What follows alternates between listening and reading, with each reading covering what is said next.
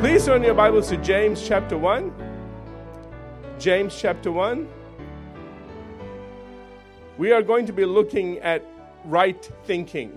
That's what I'm subtitling this one. Rich or poor. and uh, to help us in this section, this, this section uh, actually includes verses 9 through 11. And uh, it's probably one of those sections, I, I was almost going to skip it because uh, I was going to leave it for Bible college, you know? okay? And uh, the more I prayed over it and the more I looked at it, you know, God's wisdom is for everyone. Um, and I think the problem that we face sometimes is we don't know how to apply it in our lives. Um, and so I, I, really, that's the challenge.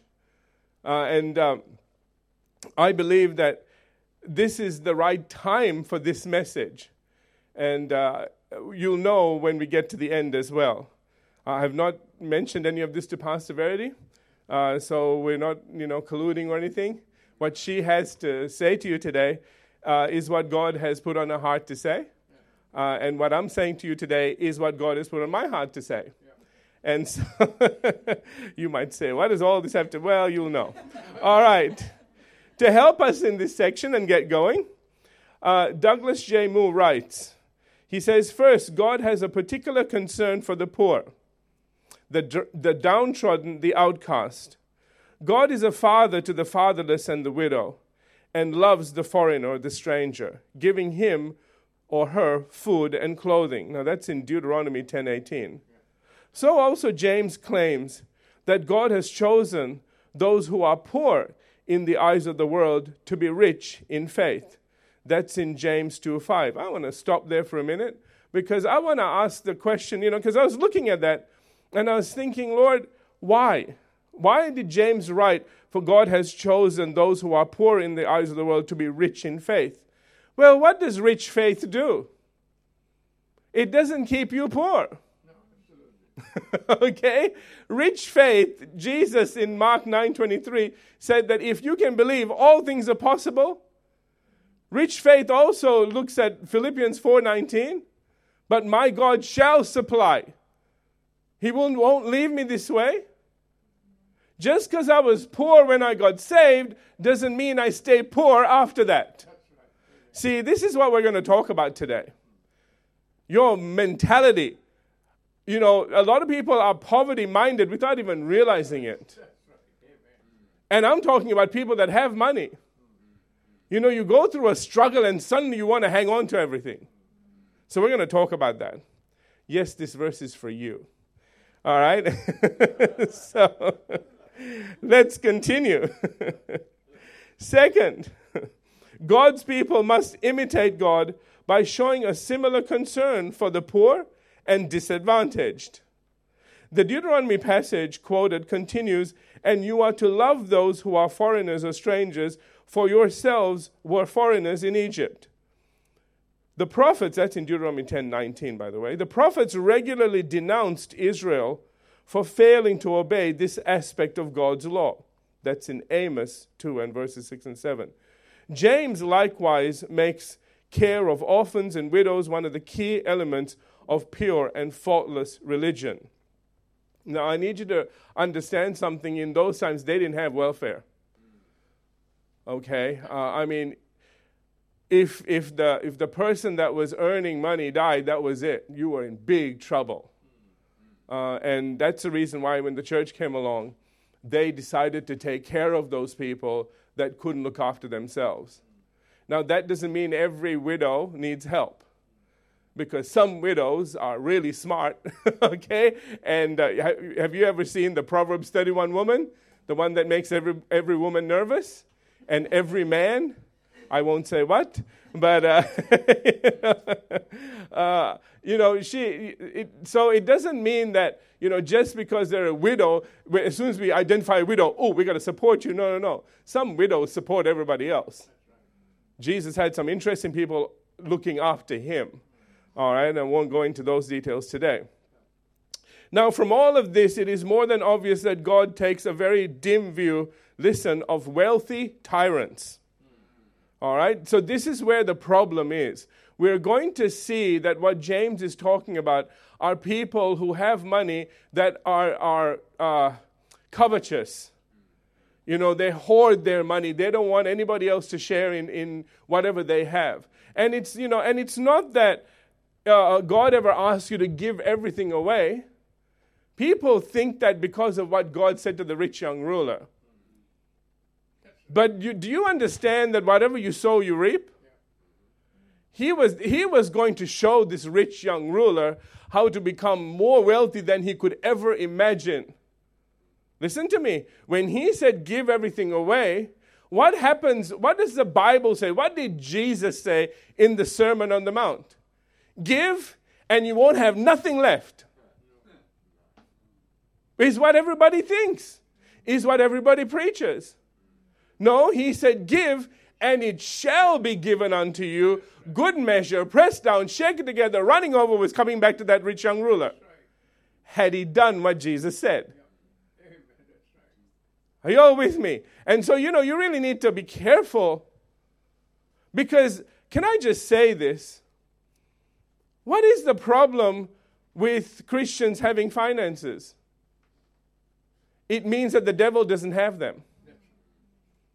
See, the church world has been infiltrated by a demonic doctrine that says that we are not to have money because the devil is trying to keep it all to himself. Are you all with me? And we need to understand that the, the only problem that the Bible or God has with people in his kingdom having wealth is when wealth has them. That's the problem. It says the love of money is the root of all evil. It never said that money was the root of all evil. Are you all with me? Amen? So we need to understand that in the hands of a righteous believer, did you hear those two words? In the hands of a righteous believer, God can do extraordinary things in this earth with riches. Amen. You know, if we had enough money, we could buy out all kinds of things. I mean, we could put the devil out of business. Seriously. But because of this mentality, and we need to really, well, I'm going to be talking about this as we go through. We, you know, we really need to be careful that we don't get caught up in either one ditch or the other. Okay, there's the prosperity ditch, by the way, it's a ditch, all right? Where it's like me, me, me, me, me. I want a car, I want a jet, I want a house, well, three houses. I want, you know, this and that and everything else. Yeah, you, you selfish thing. I want to use other words, but, you know, I'm on live stream. They were not good words, all right? and then you give, you know, you give wealth a bad name in the hands of a believer. So what happens is the other ditch happens. People say, Oh, I don't want to be like that, so I'm going to be poor. Poor people can't help anybody. It's really interesting in the book of Acts that they're so thrilled that the believers that had money shared with those that didn't have money. And that was a celebrated thing. Let me ask you a question. If all the believers didn't have any money at all, nobody would have nothing to share with anybody. It'd be a bad situation. Are you all with me? Amen? All right, I need to get back to my message. All right. so, again, as I said before, God takes a very dim view of wealthy tyrants. Accordingly, there has been much discussion about whether or not the rich mentioned in verse 10 is actually a believer. We're going to start in verse 9, but the reason we need to go to verse 10 is to understand what verse 9 is actually about. Okay? So in his commentary, Douglas J. Moo writes We argue that this person probably is a Christian. And if so, it shows that James does not identify wealth with wickedness. Did you get that? James does not identify wealth with wickedness, nor confine God's people only to the poor. Moving in the same direction is the way in which James justifies his condemnation of the rich in James chapter 5 verses 1 through 6. Their doom comes because of specific sinful actions. Did you hear that? Their doom comes because of sinful actions, not because they have money, but because of very specific sinful actions. One, number one is hoarding money at the expense of the poor. That's in James 5, verses 2 through 3. Senseless luxury. That's in James 5 5. Defrauding workers. That's in James 5 4. And persecuting the righteous. That's in James 5 6. Did you get all of that? I'm not going to repeat it. okay? I just want you to know these are bad people. These are Christians that are doing these things. Now, you all understand that nobody's born a Christian. Okay? That's a choice that we all make somewhere down the line. And not everybody makes that decision when they're little. Some people get saved later on, you know, in life. it is obvious that uh, some of these people, not everyone, but some of these people have come to the faith later on in life. They have, they have been used to a certain way of thinking. They've been used to ri- being rich and so on and so forth. Now they've found the Lord, and you know what? They haven't quite given up some of their baggage. They haven't quite figured out that what they have now actually belongs to God. And if they do the right thing and get involved in God's financial, uh, how can I put it? What's a good way of putting it? System, thank you. If, you know, if they can get, if they get involved in God's financial system, there is something tremendous that will happen. Because they know how to handle wealth, God will bless them in ways that goes beyond what they can ask or think. But they need to let go. It's what Jesus was trying to get the rich young ruler to do. Let go. Are you all with me? And I've found that, you know, eh, we, we have this habit of when we start getting something, we want to hang on to it. And God says, well, the way you got that was because you let go of something over here. Don't now hang on to this because you're now hanging on to seed. You need to let go of seed. Seed needs to go in the ground, not in your mouth. Amen. Amen. And so the more you plant, the more you'll begin to reap. But you, of course, you need to plant in faith and you need to plant in the right way with love, okay? All right, back to this. Now that we understand that both the rich and the poor in verses 9 through 11 are believers, there's one last thing we need to know before we can go look at these verses, and that is the paradoxes they contain. All right, are you all ready? Okay, all right. In his commentary, R. Kent Hughes explains that the scriptures contain many paradoxes telling us that the weak are strong, the empty are full, the slave is free, the, and, the, and that death brings life. All statements which first strike the ear as contradictory, but become increasingly true to us as we meditate on them. G.K. Chesterton gave this magnificent definition of a paradox. I really love this. A paradox is truth standing on its head, shouting for attention. I really like that. a paradox is truth standing on its head, shouting for attention. He concludes paradox is a powerful vehicle for truth because it makes people think. So that's what James is going to do. All right? He's going to mess with your head a little bit now. So let's begin reading in James chapter 1 and verse 9. It took a long time to get to a verse, didn't we? All right, there's a lot of foundation we need to lay, okay? Otherwise, you're going to get this wrong. So many people just jump into a verse, don't know what the background is, don't know what it's talking about, and then start preaching their doctrine. We need to be careful that we don't do that, family. So, James chapter 1, I'm going to read verses 9 and the first part of verse 10 because there's a paradox in them, okay? So, in verse 9, James says, Let the lowly brother glory in his exaltation. Notice the lowly and the exalted. Let the lowly brother glory in his exaltation, but the rich, I'm going to add the word glory because that's what he's talking about here, but the rich glory in his humiliation. You might go, oh, this doesn't sound good for the rich at all. Just hang on. You, I have already explained to you what kind of rich person we're talking about. Okay, we're not talking about you. We're talking about all those people that James is going to identify in James chapter 5, all right, as being covetous and hoarding money and senseless luxury and defrauding workers, all that stuff. Okay, all right. So, in other words, the Apostle James says that the brother in humble circumstances ought to take pride in his high position. The paradox of the rich poor. But the one who is rich should take pride in his low position. The paradox of the poor rich. Okay, you know, we go poor rich man. You know? okay, okay, and in the other, in the other sense, you know, the poor, the the rich poor man. We think of those terms, we think of those ways, and James is really challenging us to change our perspective on things. Because what we generally do is we see a poor person and we shun them. We want to do as little as possible, you know, have to do as little as possible with them because, you know, I, I don't know what it is, whether we're embarrassed or scared or whatever.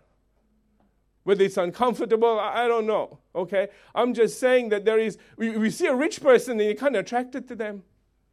You, you sort of feel like if maybe some money falls, maybe it might hit you.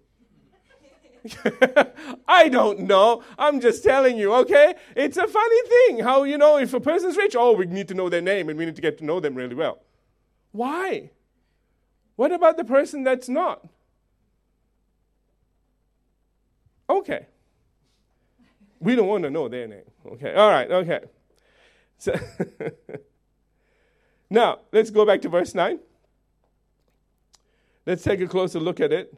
Notice that the Apostle James begins by saying, firstly, to the brother in humble circumstances, he says, Let the lowly brother glory in his exaltation. Now, to help us understand who and what James is referring to here, Douglas. Moo writes Since the contrast in this text is between humble and rich, verse 10, James is clearly using the word to describe the believers, so, the believers' socio-economic situation. Are you all with me?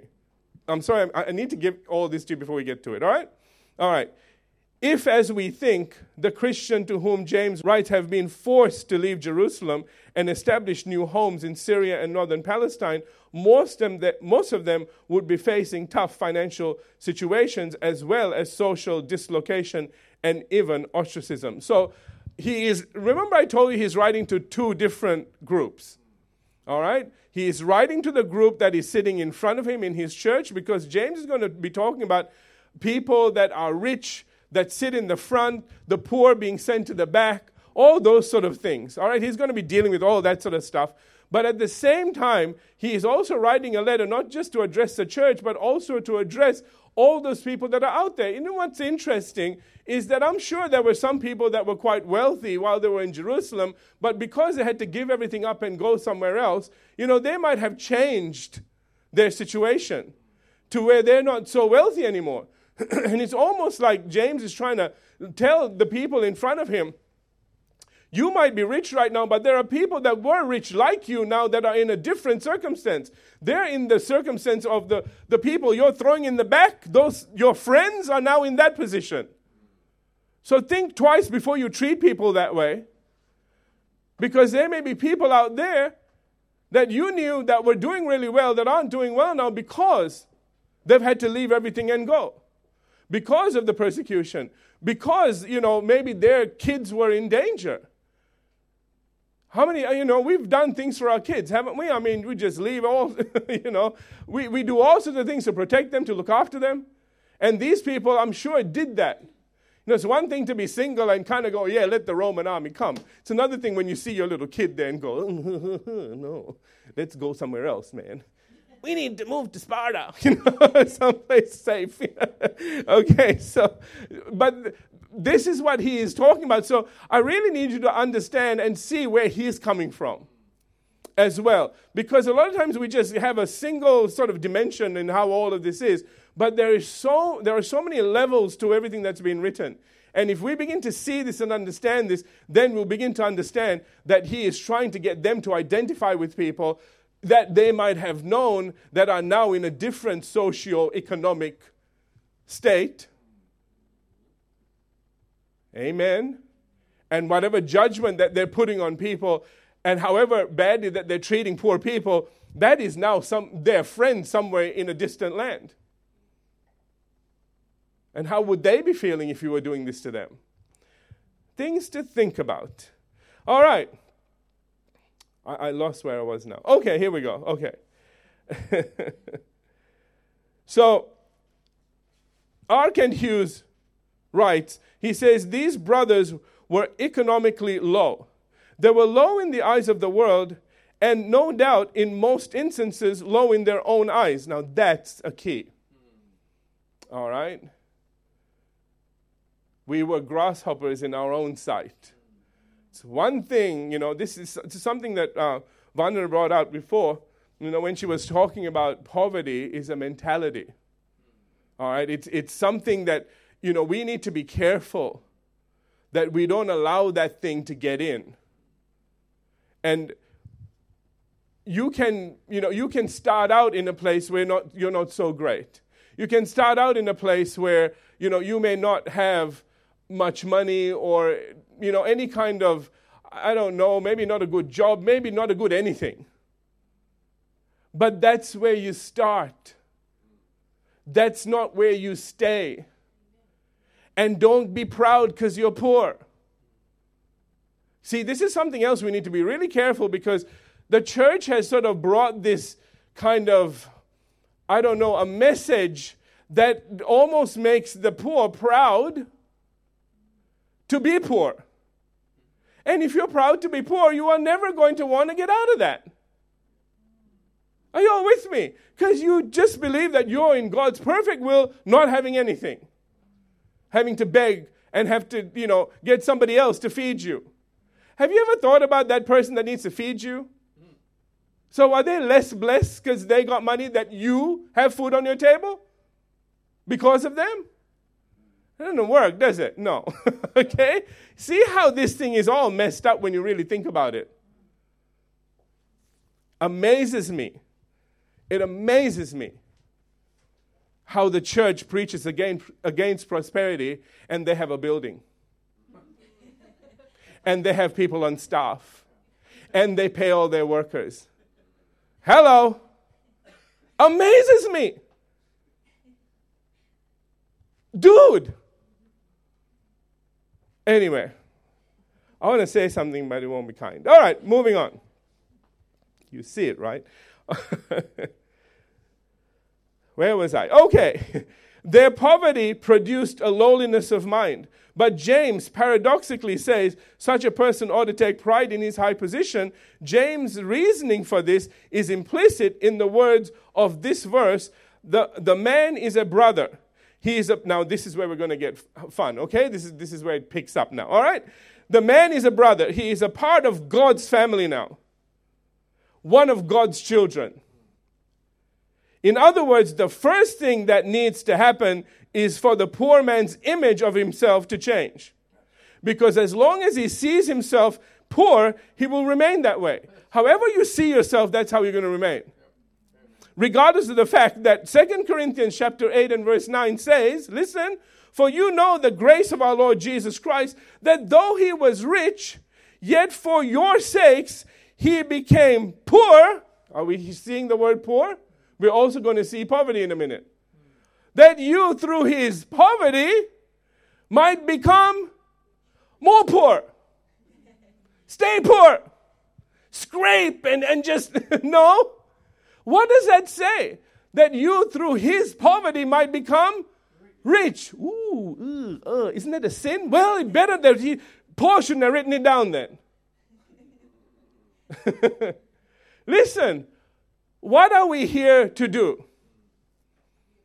Be blessed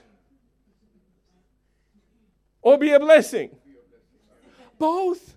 We need to be blessed to be a blessing. And if we are going to have a poverty mentality, then we are, can I just say this?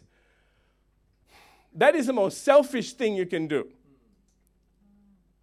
Because all you're concerned about is yourself you don't see the need outside of you. If you were hungry, bless God, you'd find some way of feeding yourself. But if somebody outside of you is hungry, well, you know, whatever. Are you all with me? It's time that we went beyond our borders. We went beyond looking after ourselves. And in order to do that, we need the finance and we need uh, the provision to be able to bless someone else. Can I get an amen on this? Please, I, I really need you guys to get this because a lie has been sold to the church. And you know, I just think now let me let me throw something out at you here. Here's a little something. You know how churches have those charity drives? What happens if a church says, Don't worry about the charity drive. We got enough coming in, we can look after everybody. There are churches that have so much coming in, they can do that and they still ask for money from outside because they want to keep everything they've got. I won't mention names. I'm just saying. Listen to me. That's bad, okay? So we don't want to do that. But wouldn't it be wonderful if a church was just looking after the city because its congregation was prospering? Didn't need anything from outside. And you know what? We only invite people from outside to give because they, if they want to join in the blessing. Not because, oh, bless God, you got to help us. Because if you don't help us, we're going down. Oh, for God's sake, hurry up and go down. You are just making too much of a racket. This is very bad advertising. Okay. I'm sorry. Okay, you know, you know what I'm trying to say. Listen, man, you know, this the church was meant to be the place where believers, believers believed and received, not only for themselves, but for everything that was needed outside, around them, to look after their community. And it wasn't enough to look after 100 people. It wasn't enough to look after 1,000. If there was 150,000, we want enough to look after every single one of them. And not to keep them poor and dependent on us, but so that we can get them on their feet, teach them the gospel, and let them become a blessing to others. Amen. Amen. But in order to do that, we need to learn how that thing works so that we can share that information. You know, if you feed a person and then teach them something, they'll listen because now they're full and they're happy. You try to teach them when they're hungry, forget about it. They're not listening because their stomach is talking so loud. Have you all had that happen? It's embarrassing, isn't it? Get a little hungry and you're going, shut up, shut up, don't make so much noise. Amen. Just being real here. In his commentary, R. Kent Hughes writes if this man, includes women, okay, could but grab the stupendous realities and hang on, he, would, he or she would realize his incredible height. The low are truly high. Added to this, even Simon J. Kistemaker in his commentary writes, he sees himself, or should see himself, as a child of the king a son or daughter of God, as a member of God's royal family. The brother or the brother or sister ought to take pride in his new spiritual family tree. See, this is I told you we have to change our mentality. You gotta stop looking at yourself as, well, my parents are poor and my grandparents are poor, and I'm gonna be poor and my kids are gonna be poor.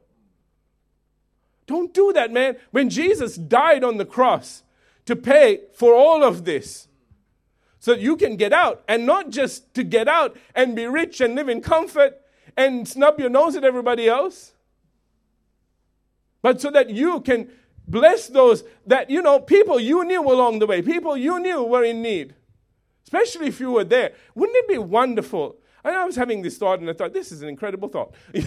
uh, you know, I just thought, wouldn't it be wonderful if somebody that was down and out found out about their God saved, found out about their spiritual heritage, and believed God for everything. And boy, I tell you, they just started climbing that economic ladder and then went back and pulled everybody else up that they were in the trash heap with and said, Why don't you come and work in my company? Let me show you how this works. Let me give you a job. Amen.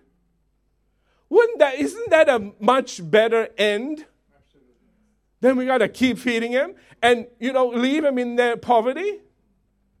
Are you all here? Do you see the bigger picture here? See, the religious mind, the church, has had this view of, oh, it's only about money. And if you have too much money, then you're in trouble. And there's something sinful about it. I don't know what, but there is. And that's all they see. It's this kind of like, you know, narrow vision. They don't see all the doors that begin to open. They don't see all the people that can be helped.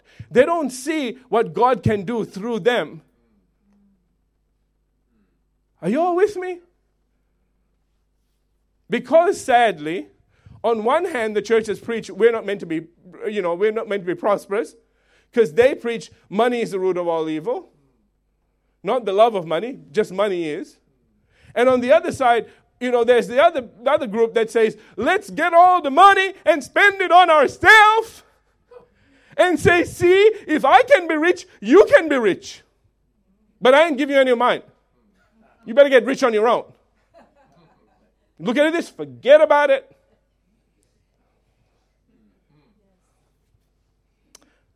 I'm doing this because there's been so much confusion in the body. We have not known what to believe. We see something and we're confused by it. You know, we see somebody that is in the ministry that may be using their wealth in not the best way. And we question that. Then we see somebody preaching over here that's saying, you know, wealth is not a good thing because look at that brother. I mean, look at the way they're living. That's not right. And we think, oh, well, maybe we shouldn't be doing that, so let's all go over here and get poor. And then we think, well, this is not working because we couldn't pay our electricity bill last week. So I don't know what to do about this. Maybe I'll just get out of the church and be normal. Come on, man. Or I could go to full life. Yeah, anyway, hello. Come to full life. All right. okay. Yeah. amen. I'm serious. This is the problem we've been having. There's been so much confusion everywhere. And we don't know how to exercise our faith. And we don't know how to love God. Because we're concerned that if we have too much money, we, can't, we won't love Him. No, listen to me. Love God. Allow Him to bless you so that He can then direct your paths and so that you can be a blessing and you can be the hand of God and you can be the mouth of God and you can be the provision of God to someone. And do it without being seen. That's right. I'm going to say it again. Do it without being seen. Boy, we need to learn how to just do that. We so want to get we, we want the adoration. We want to get blessed. We want to say, now, see, brother, I'm giving you this. You know what? If you're doing that, keep it. There have been people that have sort of come that way, and I've said, no thanks. I think they all went somewhere else. I won't say where. Because they're not going to let, I will not let money determine where this church goes. And Mr. Moneybags tell us what we should and shouldn't do. No. God tells us if you can't give anonymously, if you can't give in the way that Jesus says, don't let your right hand know what your left hand is doing, take it somewhere else. But it's a million bucks. Yeah, but it's got so many strings attached to it. One of us is going to hang, die, and just suffocate with it. Amen? No. See, this is what, these are the rich people James is talking about. These are the ones, and we're going to talk about this. He's saying, you need to be humble. You need to learn to give without getting any glory. Amen. Because that's where you're going to get exalted. When you give quietly and nobody knows and nobody sees. And then God will bless you. Amen. That's what we have never taught. Character with prosperity.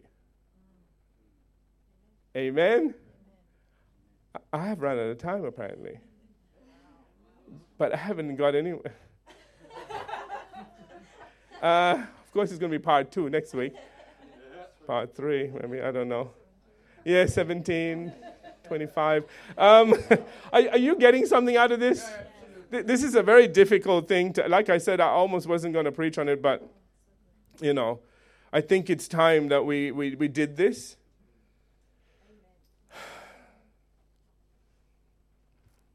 Can we leave it here? Is that okay? if I start this next section, I won't shut up. he goes, Well, that never is. Anyway. I, I, I want to, we will be going on to Romans chapter 8 and looking at some verses there. And I, I want to show you the right view. I want to show you what should have been ministered right from the beginning. Amen? Let's do it right. Let's have every head bowed, every eye closed. Father, we thank you today for your word, and we thank you, Father, that in this journey, the Holy Spirit ministers to us, speaks to our hearts, changes our thinking, gets rid of things that have been demonically placed in there that we didn't even know was coming from the pit of hell, and stopped us from being the blessings you needed us to be in this earth. And Father, that we learn how to use our faith to bring in all the finances that not only we need, but people around us need. That we can truly show them in practical ways, because James is all about practicality, in practical ways, so that we don't say, be warm, be filled, and give them nothing. In practical ways that we can show that God loves them through food and all kinds of other things. Hallelujah. In Jesus' name, amen. Amen.